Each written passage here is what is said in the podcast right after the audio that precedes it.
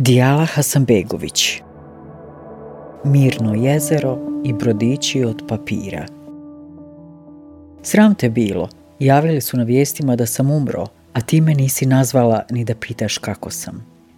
Nevjerovatno je koliko sam ljude navikla na neobično obraćanje i čudne šale.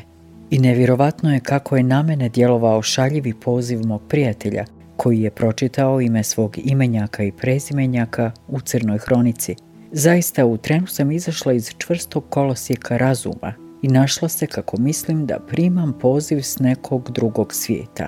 Istinski sam se uplašila. Jesi li normalan? Što me prepadaš? Jesi ti normalna?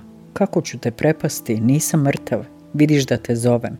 Pola sata je trebalo da shvatim da moj drug nije mrtav, da je u pitanju direktna primjena crnog humora sazdanog od stvarnosti, i da ja trebam da preispitam svoja stajališta o iznenadnim vijestima, promjenama, ljudima koje više neću vidjeti ili viđati rijeđe. Da se pomirim s tim da su skoro svi moji prijatelji neki drugačiji ljudi nego što ih se sjećam. Ne gori, ne bolji, drugačiji, jer i ja sam sama neko sasvim drugi nego kad sam ih upoznala. I to je sasvim u redu. Problem leži negdje drugo stalna zatočenost, zamrznutost u jednom trenutku, kao da smo uslikali svoje stare prijatelje i upamtili ih u jednom momentu i taj moment je zauvijek u našoj glavi, poput mentalne slike. Ja spadam među te ljude. Kako ih ne bih zaboravila, ako ih viđam rijetko, vraćam njihovu sliku, onakvu kakve ih pamtim. I ta slika često pogrešna ili pomjerena.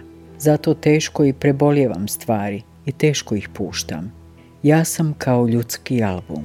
Svaki put kad ga otvoriš, sve tu i ništa nije pušteno i prerezano. Nijedna veza, nijedna nit. A nije niti jedna slika, pogrešna, zastarjela slika, tada istinita, već ispravna. I proći će možda veći dio mog života dok ne shvatim da stvari moramo da pustimo kao papirnati brod niz nestašan potok da ide. Neka se i prevrne, samo neka ide. U mom životu, međutim, voda je drugačija. Nije nestašni potok, već mirno jezero na kojim brodići od papira i stare slike prosto plutaju. Ništa nigdje ne odlazi i živim istovremeno u svim tim trenucima i u jednom trenutku. I kako sam humor uvijek smatrala efikasnim odbrambenim mehanizmom, smatrala sam kako nema ništa duhovito u toj situaciji – Razmislila sam nakon prijateljevog poziva o tome kako primamo vijesti o nečijoj smrti. Sjetila sam se komšinice koja je vidjela smrtovnicu bez slike s imenom svoje prijateljice i provela večer učeći joj Jasin, da bi ju ona nazvala kroz dva dana i sasvim normalno razgovarala. Mnogo ljudi se isto zove, tješila je ona moju komšinicu koja je doživjela manji srčani udar. Ali ne izgledamo isto, Morala si posumnjati kad si vidjela da nema slike, rekla joj je. Kako bih ja pristala da mi iziđe smrtovnica bez slike?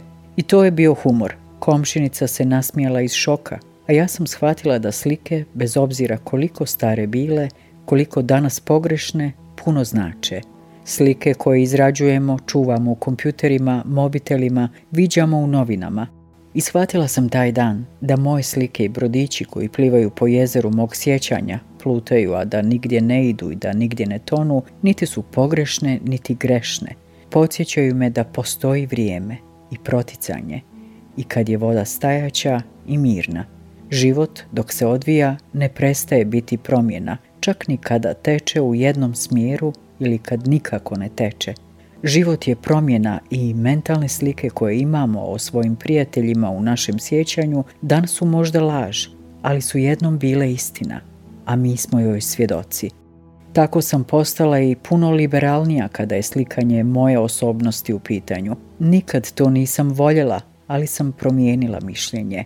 Neka me uslikaju u tom momentu takvu kakva jesam.